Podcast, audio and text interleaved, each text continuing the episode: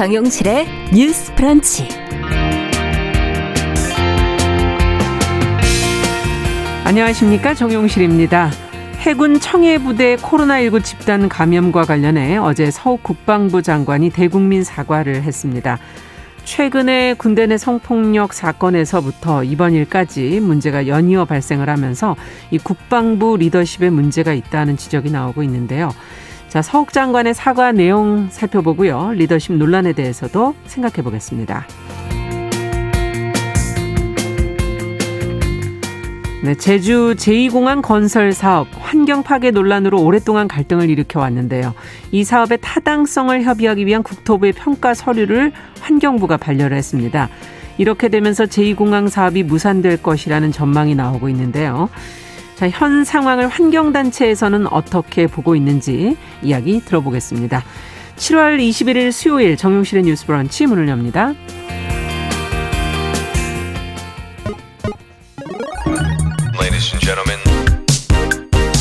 새로운 시각으로 세상을 봅니다. 정용실의 뉴스 브런치 뉴스 픽. 네, 정용실의 뉴스 브런치 유튜브와 함께 콩에서도 보이는 라디오로 함께 하실 수 있다는 것 안내드리고 있습니다. 콩 앱을 여시고 KBS 일라디오 채널 화면에 있는 캠코더 모양의 버튼을 누르시면 언제든지 들으시면서 보실 수 있습니다. 많이 이용해 주시기 바랍니다. 자, 오늘도 많은 분들이 참여해주고 계신데요. 어, 첫 코너 뉴스픽으로 시작을 해보죠. 월요일, 수요일은 이 두 분과 함께하고 있습니다. 전혜연 우석대 개공 교수님, 안녕하세요. 안녕하세요. 전혜연입니다. 네. 전지현 변호사님, 안녕하세요. 안녕하세요. 네. 어, 앞서 말씀드린 지금 해군 청해부대 코로나19 집단 감염 사태 아마 뭐 보도를 계속 어, 예의 주시하고 계셨을 텐데 어제 이제 서욱 국방부 장관이 대국민 사과를 하지 않았습니까? 그 내용이 어떤 내용이었는지 또 야권에서는 지금 서욱 장관 경질해야 된다 이런 얘기 나오고 있고요. 또 대통령이 사과해야 하는 거 아니냐 하는 주장까지도 나오고 있는데 관련된 보도 내용 보면서 한번 같이 생각해 보겠습니다. 예, 참 날씨가 더워서 시원한 소식을 전해드리고 싶은데 마음이 그러니까요. 좀 무거워지는 소식이네요. 아드만 해역에 파병됐던 청해부대 문무대왕함의 승조원들이 어, 어제 모두 300여 전원 조기 귀국을 했습니다. 네. 집단 감염 사태가 발생했기 때문인데요. 어, 귀국 전 확인한 PCR 유전자 증폭 검사를 확인한 결과 19일 합동참모본부 발표 기준으로 247명의 확진자가 나왔습니다. 네. 승무원의 82%가 넘는 비율이고요. 예.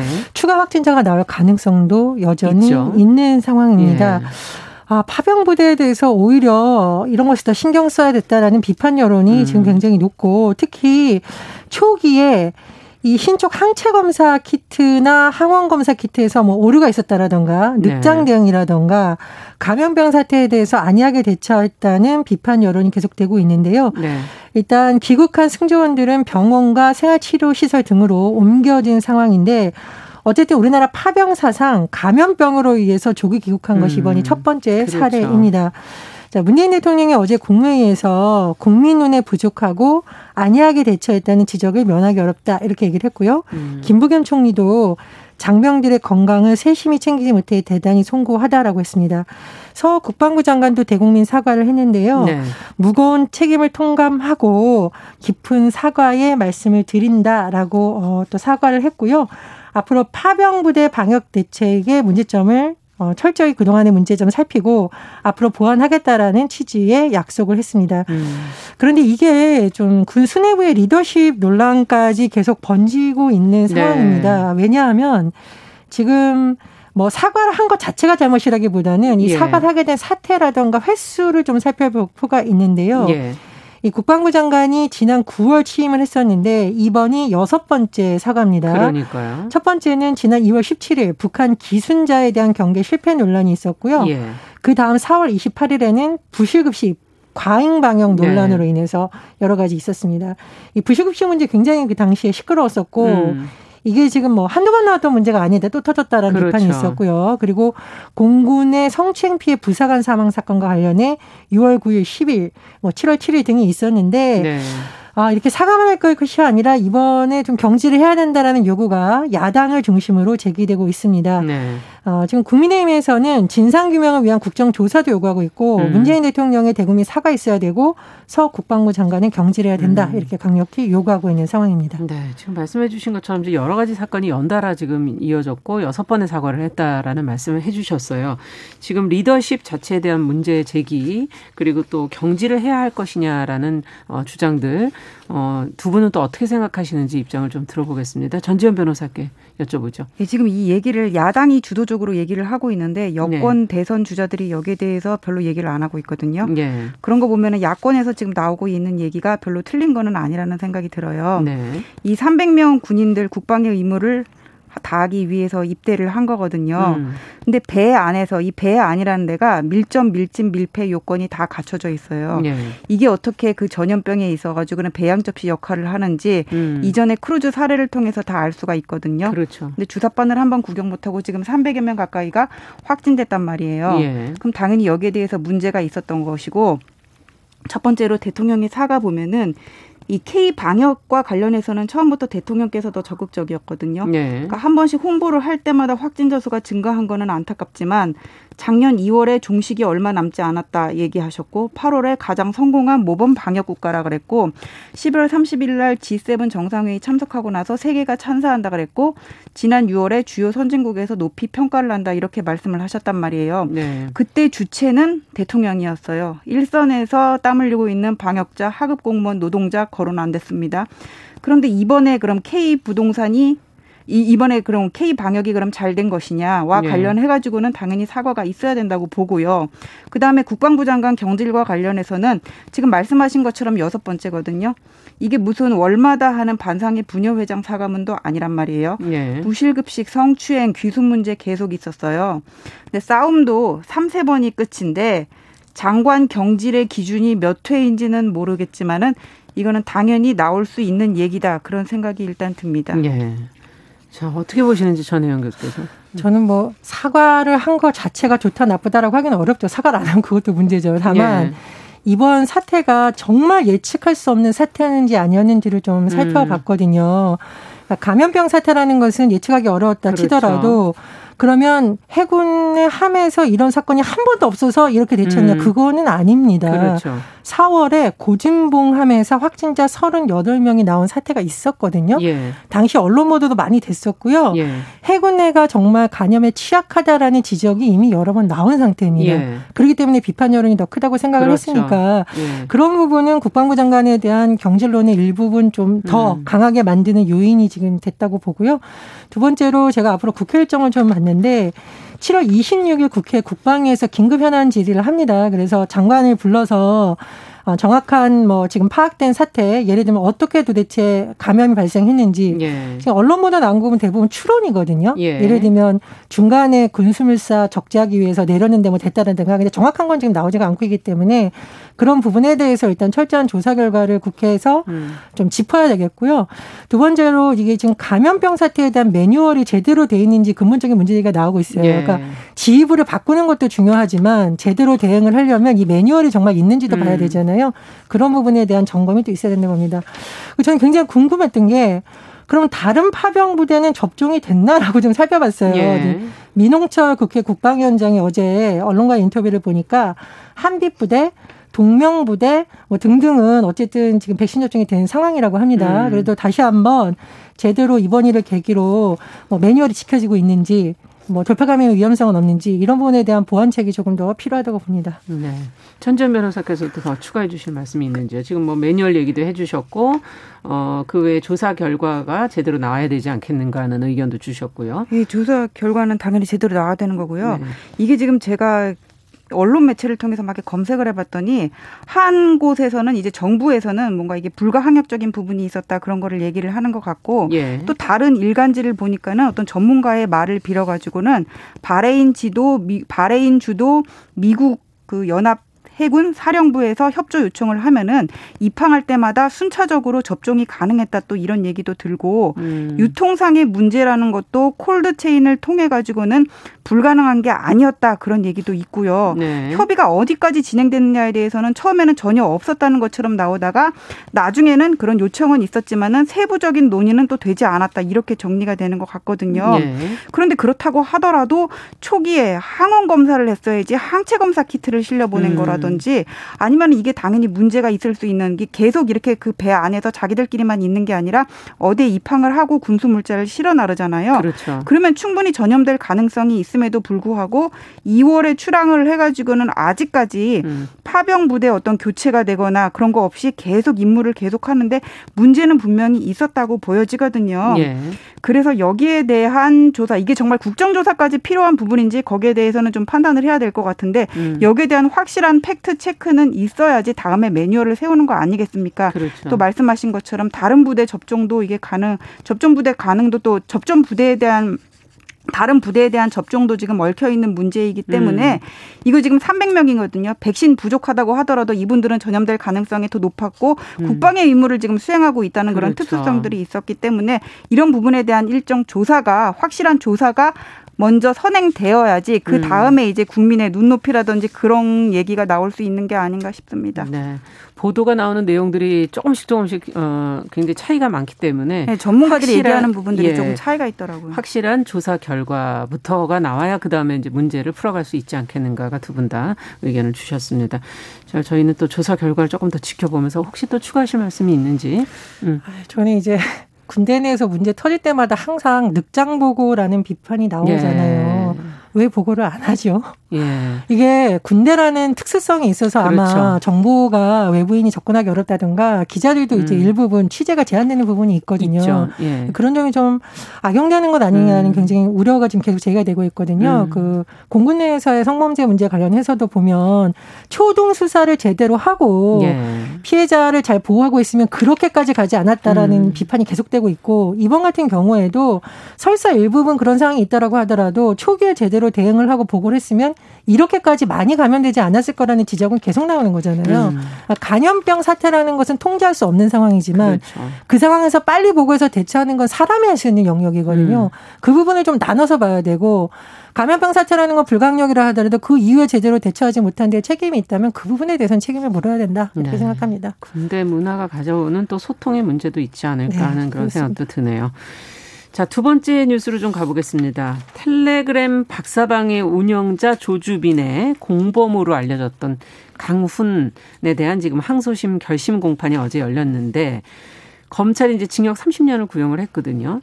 근데 강훈이 이제 최후 진술에서 장기 기증 서약을 했다고 합니다. 이렇게 했으니 좀 어, 가볍게 봐달라 이렇게 발언을 했다고 하는데 자, 어제 항소심에서 검찰 강훈과 또 변호인에게서 어떤 이야기들이 나왔는지 어, 저희가 이제 성범죄자들의 이 구형과 어, 처벌에 있어서 어, 감형이 되는 그런 사유들 이런 걸 한번 저희가 짚어본 적이 있어서 오늘 이 내용도 한번 좀 저희가 짚어봐야 될 것 같습니다. 전지현 변호사께서 좀 짚어주시죠.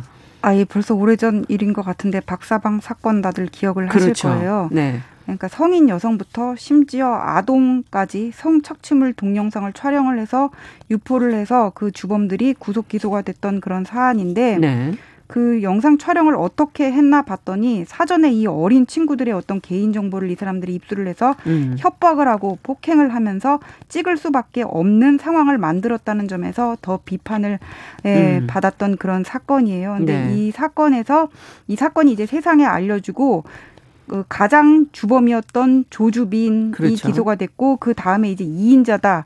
이렇게 언론에서 얘기를 하고 있는 강훈도 기소가 됐는데 네. 이 강훈에 대한 항소심 마지막 공판이 어제 열렸던 겁니다.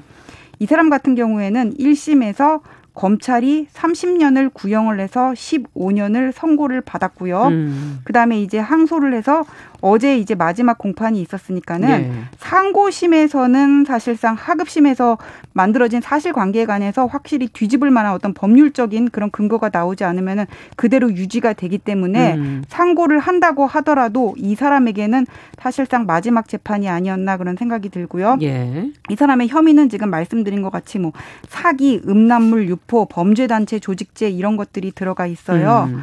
검사는 어제 뭐라고 얘기를 했냐면은 이거는 그냥 누가 일회성에 그치는 그런 범죄가 아니라 혼자서 한 그런 게 아니라 여러 명이 수십 명이 이렇게 조직을 만들어 가지고 했기 때문에 네. 더 어떤 죄질이 안 좋다 그렇죠. 그런 얘기를 했고 피해자를 여성을 물건처럼 취급하면서 이 사람들이 거의 노예처럼 부렸다 이런 음. 표현이 나왔거든요. 그러면서 네. 충격을 줬다는 점에서 더 엄한 처벌을 해야 된다 이렇게 주장을 했고요.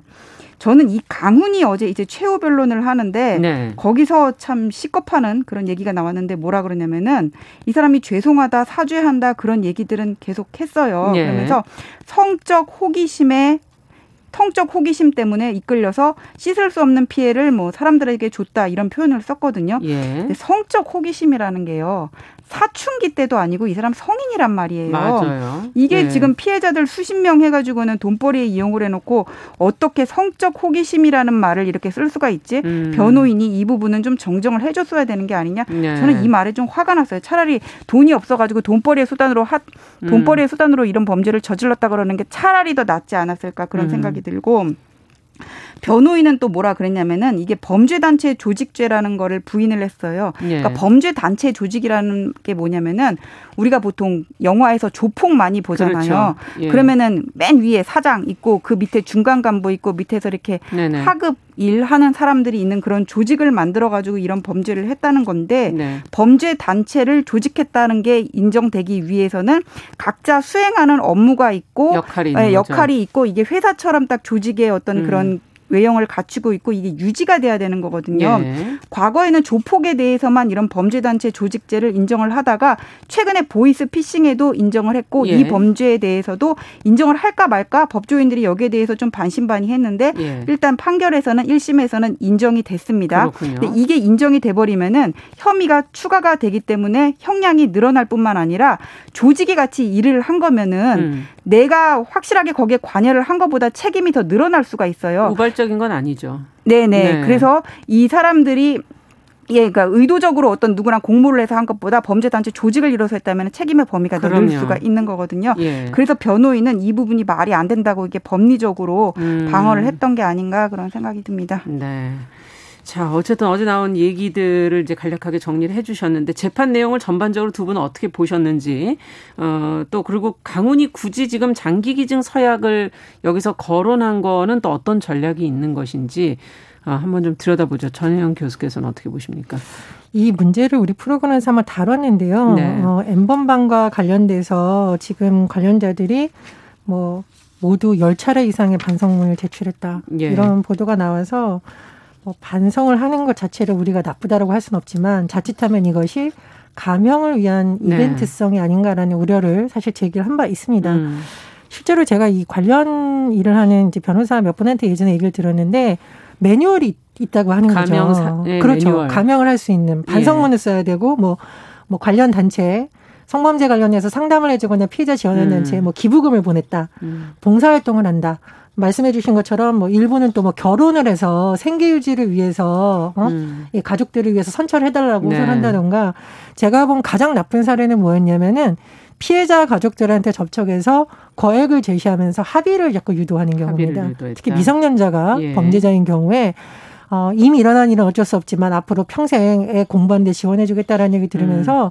이 관련 변호를 해주시는 분도 펄펄 뛰고 음. 피해자 가족들이 그 과정에서 다시 한번 고통을 받았다. 왜 그렇죠. 돈으로 이것을 음. 얘기를 하냐라는 그런 부분에 대해서는 좀 생각할 부분이 있고 법원에서도 이제 판결을 할 때 물론 더 섬세하게 하려고 노력은 하겠지만 음. 아, 이런 부분이 있다라는 거 다시 한번 현장을 살펴야 된다고 봅니다.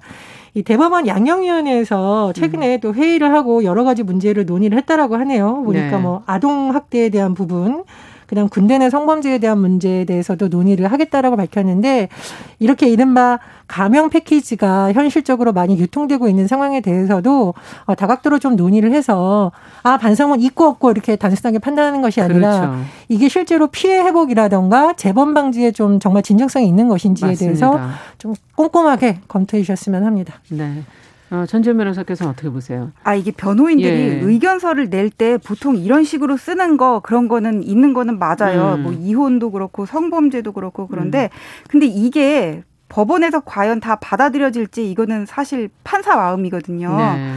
근데 이 사람이 장기 기증 서약을 거론했다 이렇게 돼 있는데 저는 이거를 보고 아 진짜 전략이 없구나. 지금 검찰이 제출한 증거를 음. 어떻게 다툴 부분이 참 없어가지고는 이런 것까지 썼다 좀 그런 생각이 들어요. 이게 음. 지금 보니까는 죄를 어떻게 씻을지 고민하면서 장기 기증 기증 서약도 하고 매일 봉사도 한다고 하는데 네. 매일 구속돼 있는 상태에서 봉사를 어떻게 한다는 거예요? 지금 구치소 안에서 한다는 건지 장기 기증 서약도 지금 들어가서 했다는 얘기처럼 지금 그렇게 들리거든요. 그렇죠. 이게 원래는 밖에서 다른 곳에 장소에서 예. 하게 되어 있죠. 예. 예. 그래서 장기 기증 서약 같은 경우에는 만약에 뭐 교통사고라든지 음. 의료 사고 같은 경우에는 어떤 감형의 여지가 될 수 있을 아. 것 같아요. 그런데 지금 이 사건에서 다른 사람 성범죄 피해자는 지금 다른 사람들인데 예. 이것과 상관없이 남의 마음에 아프게 하고 신체에 상처를 줘놓고 장기 준다고 그걸 다른 사람한테 주는 건데 이게 무슨 지금 이 사건과 관련해 음. 가지고는 감형을 할 수 있는 그런 요소인지 좀 의문이 들고요. 네. 그러니까 성범죄 같은 경우에 내가 어떤 성범죄 상담소에서 이렇게 봉사 활동을 하고 누구를 돌보고 이런 것들이 감형이 될 수 있는 여지는 분명히 있는데요. 그게 예를 들어서 뭐 어떤 진짜로 성적 호기심, 잘못 판단을 해가지고는 동종의 전력이 없어요. 근데 1회에 걸쳐 가지고는 뭐 누구에게 어떤 성범죄를 했다. 그래 가지고는 그 하나 때문에 내가 지금 구속돼 있는 상황에서 재판을 받고 있는 상황에서 나는 앞으로 이런 일이 없기 위해서 이런 교육 활동도 하고 있고 뭐 네. 봉사도 하고 있고 그런다면은 감형의 여지가 될 수도 있겠다 그렇게 싶은데 이 사람들은 그냥 돈벌이 하기 위해서 어떤 인간에 대한 예의 자체가 안 돼 있는 그런 상황이거든요. 그리고 단한 그, 번이 아니지 않습니까? 예, 한 번이 아니고 예. 지금 아동 다섯 명이 음. 강원 관련해서 나오는 게 성인만 스물여섯 명 지금 이렇게 나오고 있거든요. 예. 그런 다음에 이 사람들 지금 조직 만들어 가지고는 영상 유출하고 다는데 다 공유를 하고 누구 예. 입대한다 그러면 뭐 환송해줬다 이런 기사도 지금 나오더라고요. 그래서 이런 거는 감형을 하는 데 있어서 워낙에 적을 게 없으니까는 적어낸 음. 것 같기는 한데 별로 상관이 없을 아니다. 것 같다 그러고요. 그다음에 이게 언론에서 이렇게 나오는 게 뭐냐면은 많이들 이렇게 뭐 반성문을 누가 몇 번을 썼다 막 그런 음. 게 나와요. 탄원서 냈다. 근데 그런 네. 거 사실 그 형량에 크게 상관은 없습니다. 그런 것들 예. 네. 끝으로 도 하실 말씀 있으세요? 예. 예전에 그 가해자가 본인이 사과를 했다고 주장하는 경우를 제가 봤는데 음. 그 사과가 아니라 협박이더라고요. 음. 내 사과를 받아주지 않으면 나는 뭐 어떻게 하겠다. 내 가족들은 다 뭐 지역에서 네. 파멸된다는 식으로 이건 사과가 아닙니다. 그러네요. 그리고 사과는 받는 쪽이 더 중요하죠. 네. 그 그리고 일부 반응이. 제가 반성문 언론 내용 봤는데 이건 반성문이 아니에요. 반성문이 음. 아니고 그리고 제가 가장 강조하고 싶은 게 있는데 피해자의 가족들이 그러니까 가해자의 가족들이 피해자하고 접촉을 시도하는 경우가 있는데 아. 이거 잘못하면 진정한 사과가 아니라 또 다른 가해일 수가 있다라는 음. 거 그런 점에 대해서 좀 살펴봤으면 좋겠고요. 그리고 사실 이제 우리나라 법원에서 뭐 성인지 감수성이라던가 음. 피해자다움을 강요해서는 안 된다라는 게 사실 몇 년 되지 않았습니다. 음. 그래서 법원에서도 양형위원회에서 많은 논의를 한다고 하는데 이런 새로운 부분 성인지 감수성에 대해서 새로 나오는 부분도 음. 좀 많이 반영하도록 노력을 해줬으면 합니다. 네. 자, 오늘 얘기 뉴스픽 여기까지 듣겠습니다. 전지현 변호사, 전혜연 교수 두 분 수고하셨습니다. 말씀 잘 들었습니다. 감사합니다. 감사합니다. 정용실의 뉴스 브런치 듣고 계신 지금 시각 10시 28분이고요. 어, 라디오 정보센터 뉴스 듣고 오겠습니다. 공수처가 오늘 오전 10시 청와대에 수사관을 보내 이광철 청와대 민정비서관의 사무실에 대한 이미 제출 형식의 압수수색을 재개했습니다. 이 비서관은 이규원 검사가 윤중천 면담 보고서를 왜곡하고 유출하는 과정에 연루됐다는 혐의를 받고 있습니다. 코로나19 집단 감염이 발생한 문무 대왕함이 한국 시간 오늘 새벽 아프리카 현지에서 출항했습니다. 문무 대왕함은 2만 4천여 킬로미터를 50일간 항해해 9월 12일쯤 진해항에 도착할 예정입니다. 1000명이 넘는 코로나19 집단 감염 사태가 발생했던 서울 동부구치소에 수감됐던 재소자가 최근 코로나19에 감염된 것으로 확인됐습니다. 이에 동부구치소는 모든 수감자를 상대로 코로나19 전수검사를 하고 있으며 재판에 출석하지 않도록 조치했습니다. 중미 카리브해를 순방 중인 모태기 일본 외무상이 문재인 대통령의 한일 관계 개선 노력을 성적인 표현으로 폄하한 소마 총괄공사 문제와 관련해 외교관으로서 매우 부적절하고 유감스럽다라고 말했습니다. 일본 정부는 모태기 외무상이 오늘 귀국한 뒤에 소마 공사의 인사 문제를 결정할 것으로 예상되고 있습니다. 지금까지 라디오 정보센터 조진주였습니다.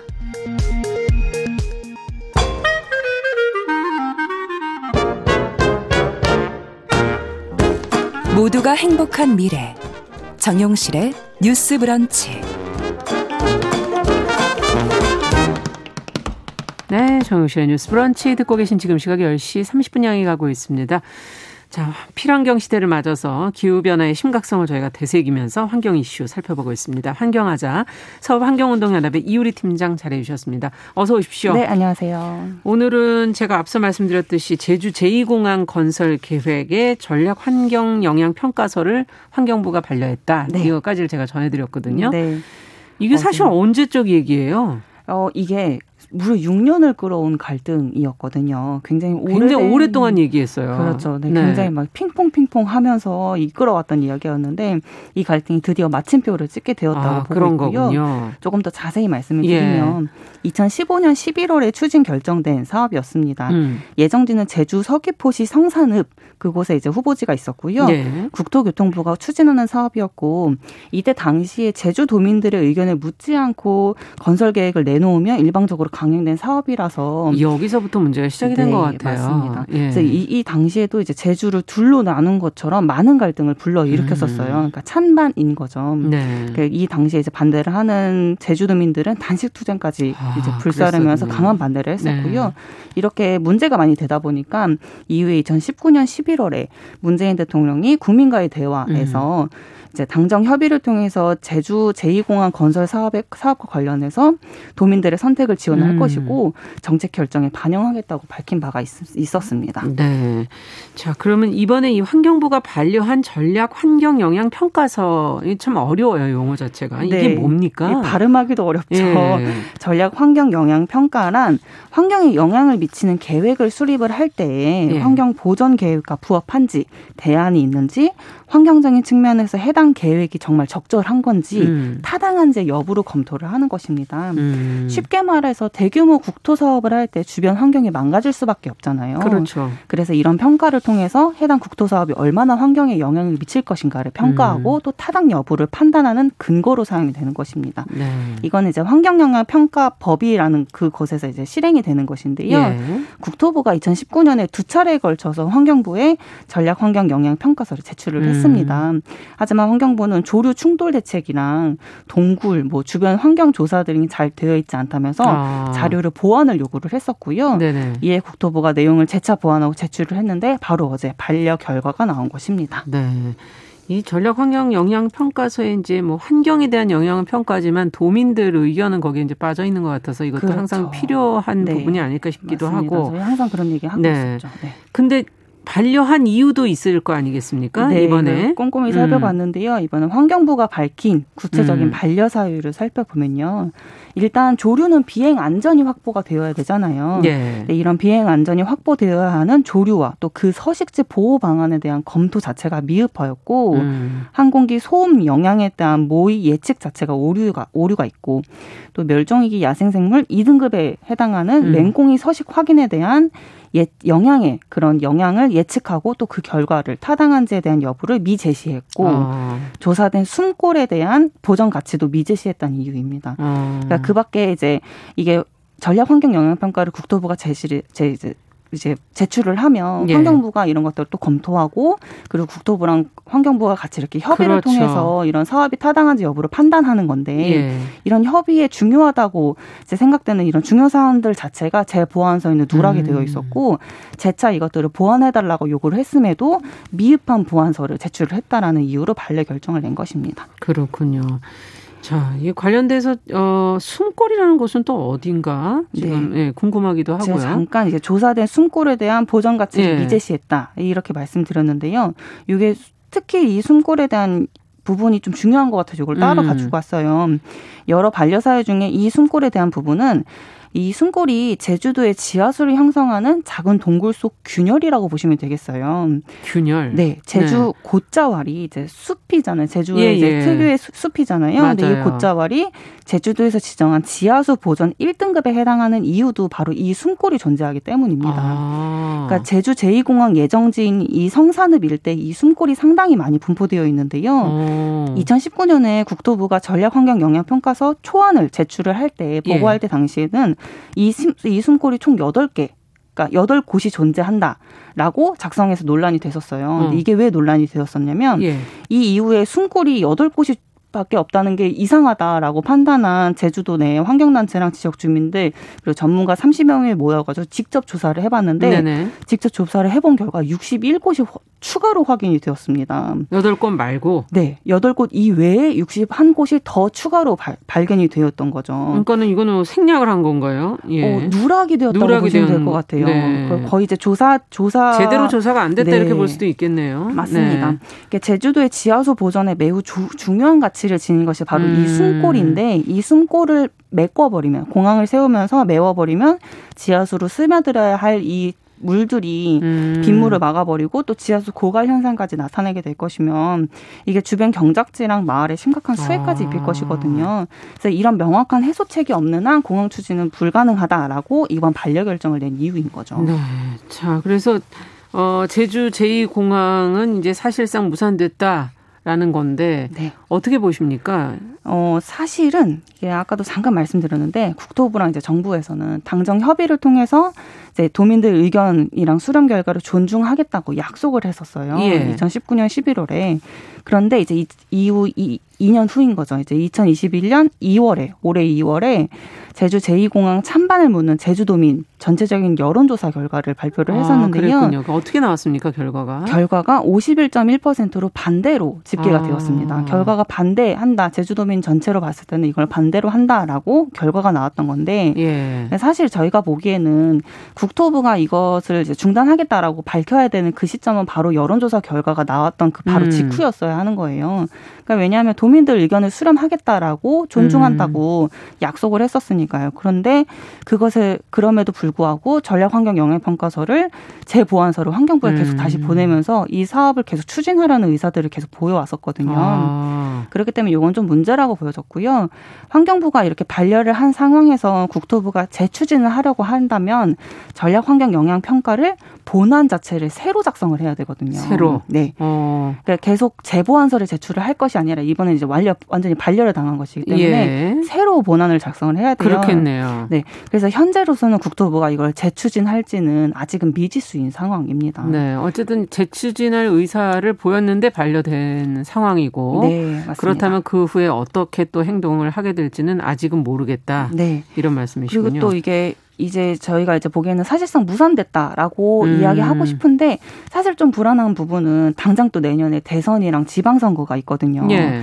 이게 항상 그랬듯이 국토 그 대규모 국토 사업은 항상 정치 쟁점화가 되었어요. 예. 그래서 이 제주 제2공항 자체도 또 다시 쟁점화로 정치적인 쟁점화로 불켜질까 그 부분이 조금 걱정되는 아, 바람 그런 부분이고요. 그렇군요. 또 이미 그동안 제주 제2공항으로 무려 6년 동안 제주도민들이 둘, 둘로 갈라지듯이 지역 갈등이 심했는데 음. 이런 정치적인 이슈로 또다시 쟁점화를 일으키면 음. 안 된다라고 보고 있습니다. 네. 그리고 무엇보다 어떤 정책의 연속성이 없다는 것 자체가 네. 국민들에게 주는 어떤 스트레스라고 그럴까요? 그렇죠. 예, 혼란 네, 이런 것도 좀 감안을 해 주셨으면 좋겠다는 생각이 드는데 네. 끝으로 해 주실 얘기는요? 제주가 제주는 이미 난개발 걸로 신음을 하고 있거든요. 예. 그런 곳에 공항을 하나 더 짓겠다라는 말은 관광 개발 광풍에 제동이 아니라 또 가속도를 붙이겠다라는 뜻이라고 보여져요. 음. 그러니까 연간 제주 관광객이 2016년에 1,500만 명을 넘었고요. 엄청난 폭증세를 계속 이어져 예. 왔었어요. 코로나19로 여행업이 얼어붙은 지난해에도 1천만 명 이상이 제주도를 찾았습니다. 아, 코로나19 상황에서도요? 네, 그럼, 그럼에도 불구하고 예. 굉장히 많은 분들이 제주를 찾으신 거죠. 지금 그래서 계속 그 감염의 위, 그게 높아지고 네, 있지 않습니까? 맞습니다. 이게 또 제주 면적의 15배가 넘는 하와이도 연 관광객이 1천만 명에 못 미친다고 하는데 아. 정말 이렇게 제주도가 굉장히 네. 관광객이 많은 상태이고요. 음. 이제는 국토부가 지체할 것 없이 제2공항 백자를 공식 선언을 해야 될다라고 생각이 되어요. 음. 그리고 또 이 부분에 이어서 정부가 이번 일을 계기로 음. 전국 곳곳에 추진하는 공항 건설 계획을 중단을 하고 기후 위기와 또 코로나 시대에 맞게 국책 사업을 방향을 또 전면 전환을 해야 할 때라고 생각이 음. 됩니다. 네. 제주는 정말 참 아름다운 곳인데. 맞아요.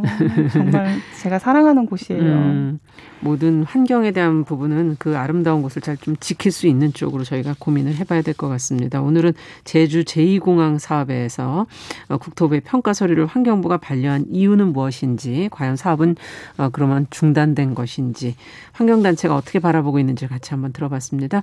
서울환경운동연합의 이우리 팀장과 함께했습니다. 감사합니다. 네, 감사합니다.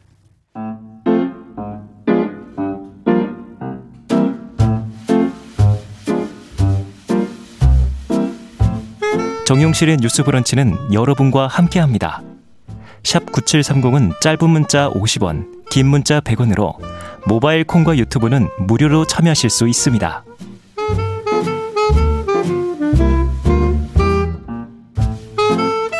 네, 정용실의 뉴스 브런치 듣고 계신 지금 시각 10시 40분이고요. 강수정님께서 자연 환경을 유지하고 자연과 함께하는 개발 필요할 것 같다. 사람 때문에 자연이 너무 힘든 거 아닌가 하는 의견을 보내주셨습니다. 감사합니다. 자, 이제는 어, 저희 수요일 손희정의 문화비평 시간인데요. 대중매체와 사회문화 현상을 좀 깊고 또 까칠하게 한번 좀 들여다보도록 하죠. 오늘도 손희정 문화평론가 자리해 주셨습니다. 어서 오십시오. 네, 안녕하세요. 오늘은 어떤 얘기를 좀 해볼까요? 네, 지금 극장가의 최대 화제작이죠. 음. 랑종에 대한 이야기를 좀 해보려고 하는데요. 네. 추격자 황해 곡성으로 매우 유명한 나홍진 감독이 아. 원안을 쓰고 제작을 맡았고요. 셔터, 샴 등의 공포 영화를 연출했던 태국 감독 반장 피, 반종 피산다나쿤 감독이 연출한 공포 영화입니다. 음. 태국 북동부에 있는 이산 지역을 배경으로 펼쳐지는 태국 무당과 악귀 들린 여자에 대한 이야기인데요. 네. 제목 랑종은 무당이라는 뜻의 아, 태국말입니다. 네. 줄거리를 좀 말씀을 드리자면 일단 줄거리부터 시작을 해야 될 것 같은데 네. 영화는 일종의 페이크 다큐멘터리 형식을 띠고 있습니다. 어. 그러니까 완전히 허구적인 이야기인데 다큐멘터리인 형식으로 척, 예, 한다는 음. 거고요. 그래서 이제 한 다큐 팀이 태국의 무속 신앙과 랑종에 관한 작품을 음. 만들면서 이 이산 지역으로 들어와서 이 지역에서 대대로 이제 바얀신을 모시고 있는 님이라는 이름의 음. 랑종을 음. 취재하는 장면으로 영화가 시작이 됩니다. 음. 근데 이 바얀 신도 감독이 1년이 넘게 조사를 하면서 허구적으로 만들어낸 아, 어떤 신이라고 하더라고요. 그래서 예. 이제 뭐 돌 부처상 같은 반, 반얀 신의 모습도 나오고 음. 어떻게 구슬하는가 이런 것도 나오는데 이것들도 다 이제 만들었는데 이게 상당한 음. 개연성이 있는 이런 방식으로 만들어진 신입니다. 네. 어쨌거나 그렇게 님을 따라다니던 중에 님의 어린 조카 딸인 그 20대 초반 정도 음. 되는 밍이 밍이라는 여성이 있는데 밍 이름이 좀한 예. 글자군요 다. 님 밍. 예. 그러니까 밍이 막 허공을 보고 중얼거린다거나 갑자기 아기 흉내를 낸다거나 이렇게 어. 하면서 뭔가 이상한 행동을 하는 것을 목격하게 되고요. 예. 다큐 팀은 바얀 신이 밍으로 옮겨가는 것이라는 판단을 음. 하고 무당이 접신하는 순간을 포착할 수 있는 좋은 기회가 아닌가라는 아. 이제 생각을 하면서 밍을 밀착 취재하게 됩니다. 근데 시간이 지나면서 밍에게 들어온 게 바얀신이 아니라 무언가 훨씬 더 나쁜 것. 이라는 아. 사실이 밝혀지고요. 말하자면 악령이 들어온 거죠. 생명을 보호하는 신이 예. 아니라 그러다 보니까 이제 밍이 점점 풍포해지고 또 막 무너져 내리기 시작합니다. 아. 그 모습을 지켜보던 랑종님에게 이제 남은 한 가지는 무엇이냐면 조카를 구하기 위해 악령과 대결하는 구마 의식을 치르는 것뿐입니다. 아. 그러면서 영화가 이제 정점으로 막 가게 되는 거죠. 예, 곡성이 갑자기 떠오르는데요, 말씀 네, 쭉 듣다 많은 분들이 곡성과 비교를 하고 예. 곡성의 연장선상에 있다 이렇게 평가를 하기도 합니다. 네, 어떤가요? 곡성도 무섭다.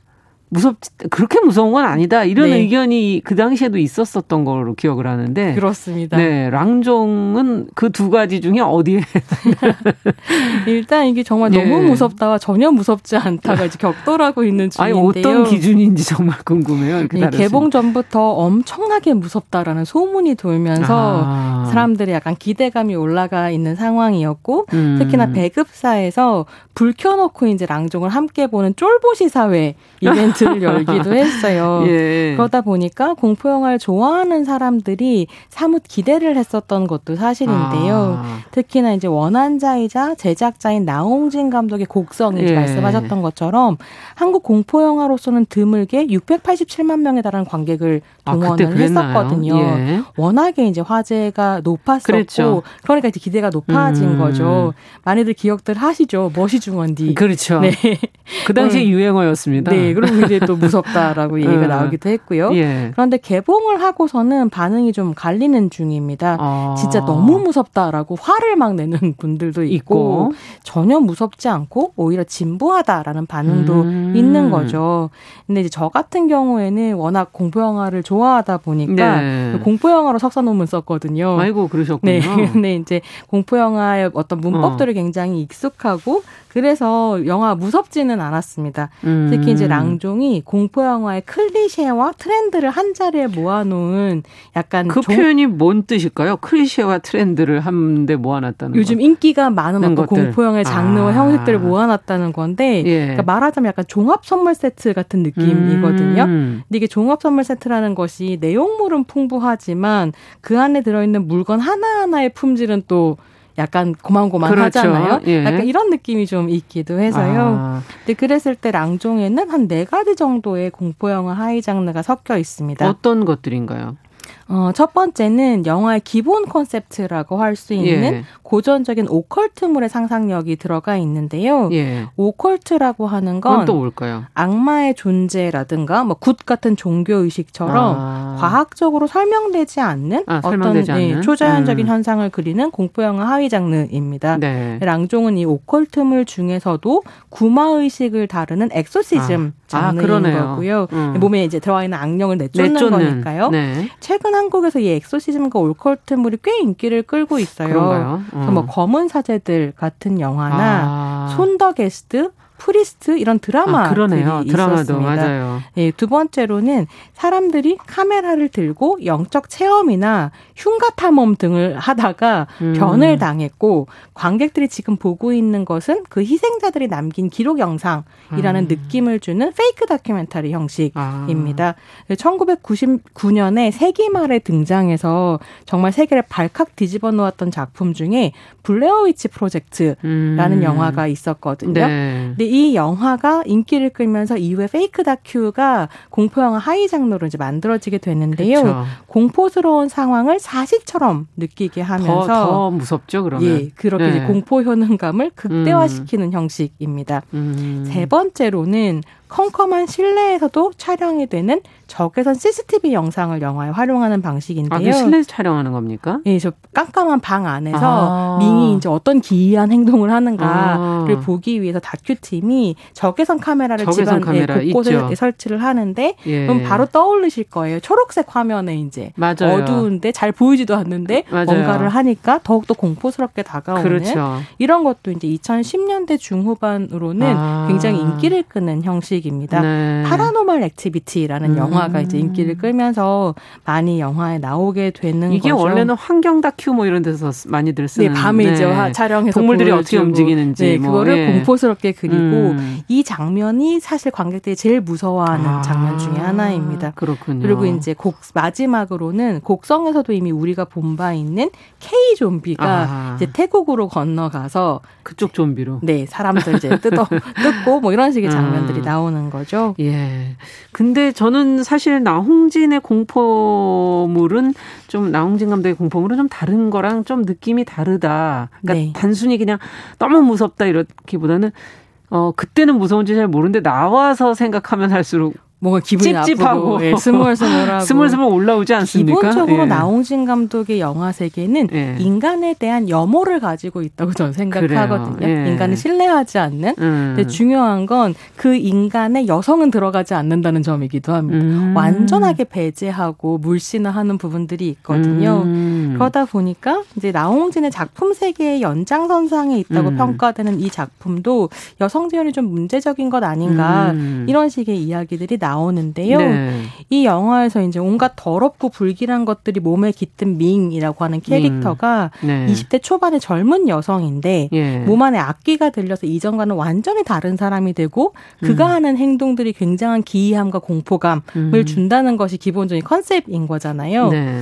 근데 그렇게 밍이 다른 사람이 되었다는 걸 보여주는 방식이 갑자기 월경어를 막 쏟는다든지 아. 이때까지는 밍이 하지 않았던 평소라면 생각할 수도 없었던 말하자면 굉장히 음란한 행위와 말을 막 내뱉는다든지 아. 이런 식이거든요. 예. 그러다 보니 여성의 성애화된 신체가 계속 노출될 수밖에 없는데 아. 심지어 영화가 페이크 다큐 형식과 CCTV를 통한 관찰 다큐 형식을 띠고 있잖아요. 리얼리즘적인 것으로 포장을 해놓은 네, 거죠. 포장이 되고 예. 굉장히 관음증적으로 아. 관객들이 바라보게 만드는 이런 측면이 있다 보니까 비판적인 목소리가 나올 수밖에 수밖에 없고요. 음. 근데 이제 어떻게 보면 이런 여성 신체에 대한 가학이라고 하는 건 엑소시즘 영화의 장르 관습이기도 하긴 합니다. 그러니까 기본적으로 젊은 아. 여성이 빙의되는 이야기가 많고 그러네요. 예, 그 여성의 신체를 악마가 소유하고 학대하는 그림이 이제 막 펼쳐지기 나오죠. 때문에 여성 혐오적이라고 아. 평가를 받는 거죠. 아. 그래서 뭐 이런 엑소시즘 영화의 역사를 열었다고 할 수 있는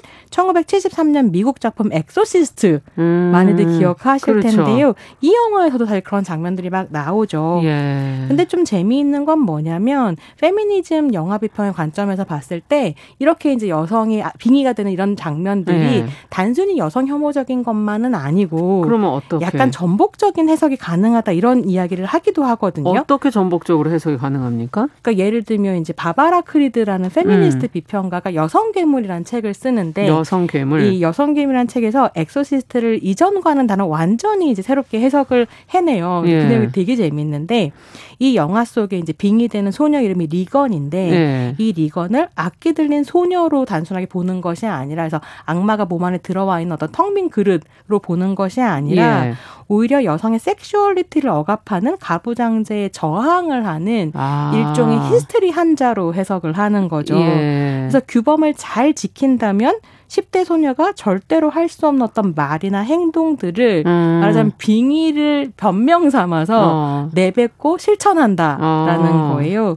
그러면서 어떤 주체성이 규... 있다고 보는 거군요. 그러니까 주체적으로 해석할 수 해석할 있다는 수 있다. 거죠. 그래서 예. 이렇게 있죠. 어떤 규범과 관습을 뒤집는 음. 전복의 순간들이 영화 속에서 이제 빚어 나온다. 음. 그래서 그런 어떤 미국 사회를 지배하고 있었던 프로테스탄티즘적인 그렇죠. 규범을 이 악령 들린 소녀가 균열낸다. 음. 이렇게 이제 해석을 해내는 거죠. 네. 그래서 공포 영화의 어떤 고전들이 고전이라는 이름을 갖게 되는 건 사실 음. 이렇게 억압과 반란 사이에 줄타기를 하면서 음. 어떤 해석을 확장해내는 순간이라고 음. 할수 있을 텐데요. 그렇죠.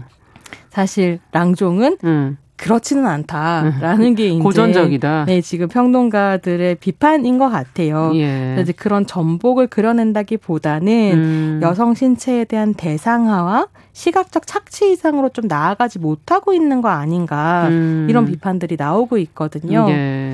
그러면 똑같은 주제를 다루고 있는데 도대체 랑중은 왜 어떤 한계에 갇힌 음. 채로 그 여성 혐오적인 것만 반복하고 있는가라고 예. 한다면 한국의 되게 대표적인 영화 잡지죠. 시네 21이 예, 예. 양종 특집을 했는데요. 음. 여기에 수록되어 되어 있는 조혜영 평론가의 글이 음. 굉장히 설득력이 있더라고요. 어떤 내용입니까? 네, 조 평론가는 랑종에서 밍이 기존의 규범을 전혀 흔들지 못하는 건 그의 기이한 행동을 기록하겠다는 다큐팀의 카메라로부터 벗어나지 못하기 때문이다. 아. 그래서 굉장히 무력해지기 때문이라고 설명을 합니다. 음. 이 프레임이 밍을 그냥 완전히 가둬버리는 거죠. 네. 그래서 완전히 관음층적인 프레임 안에 갇혀서 기이한 볼거리가 될 뿐, 현실에 직접적으로 개입해 들어오지 못하기 때문에 음. 사실은 이제 한계가 있다.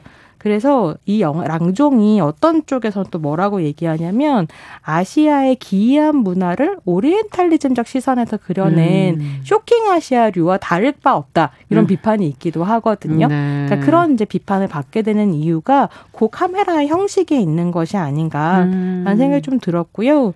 관련해서 이제 경향신문에 위근우 평론가가 쓴 글도 전 좀 재미있는 아이디어를 줬다고 네. 생각하는데요. 위 평론가는 밍을 사로잡고 있는 강 강력한 악기는 음. 그러니까 우리가 뭔지 모르기 때문에 공포스러운 미지의 존재라기보다는 예. 차라리 나홍진 감독의 전작인 추격자에 등장한 아. 연쇄살인마의 오컬트 버전에 가까워 보인다고 얘기합니다. 음. 이 연쇄살인마가 여성을 굉장히 혐오하면서 그렇죠. 굉장히 잔인한 방식으로 막 열댓 명씩 네. 살해하잖아요. 예. 그랬을 때 그 신체 훼손이 영화에서 너무 노골적으로 맞아요. 드러나서 그 작품에도 비판을 받기도 했거든요. 예. 그래서 어떻게 보면 밍이 빙의 상태에서 벌이는 온갖 성적인 행위들 음. 그리고 스스로 몸에 가하는 위해들은 음. 추격자에서 여성 피해자가 겪는 폭력과 훼손의 재탕이다라는 아. 비판이 나오기도 하는 거죠. 네. 그래서 이런 것들 좀 함께 고민해 볼 수 있을 것 같은데요. 네. 다만 저는 이 작품을 좀 한국역 한국 지금 담론이 음. 작품을 말하는 어떤 방식들에도 한계가 있다는 생각이 음. 좀 들었는데 사실 이게 태국 감독이 태국 지역에서 태국 문화를 조사해서 만든 영화거든요. 음, 그렇죠. 이 맥락이 전혀 이야기가 안 된다는 게 좀 아쉽기는 음, 하더라고요. 아마 나홍진 감독의 초점이 좀 더 맞춰져 있는 게 아닐까. 네, 그렇습니다.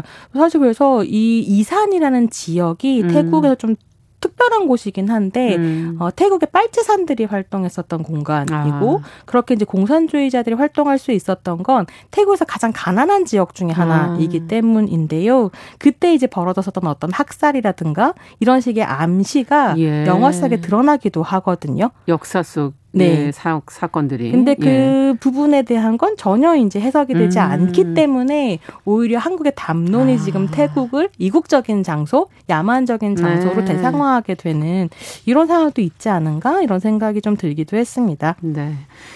자, 오늘은 어 손희정의 문화비평 영화 랑종의 어, 여성 재현 문제와 엑소시스트에 대한 흥미로운 분석을 저희가 같이 들어봤습니다. 오늘 말씀 여기까지 듣겠습니다. 감사합니다. 네, 감사합니다. 자, 정용실의 뉴스 브런치 수요일 순서 인사드리고요. 저는 아, 내일 오전 10시 5분에 다시 찾아뵙겠습니다. 감사합니다.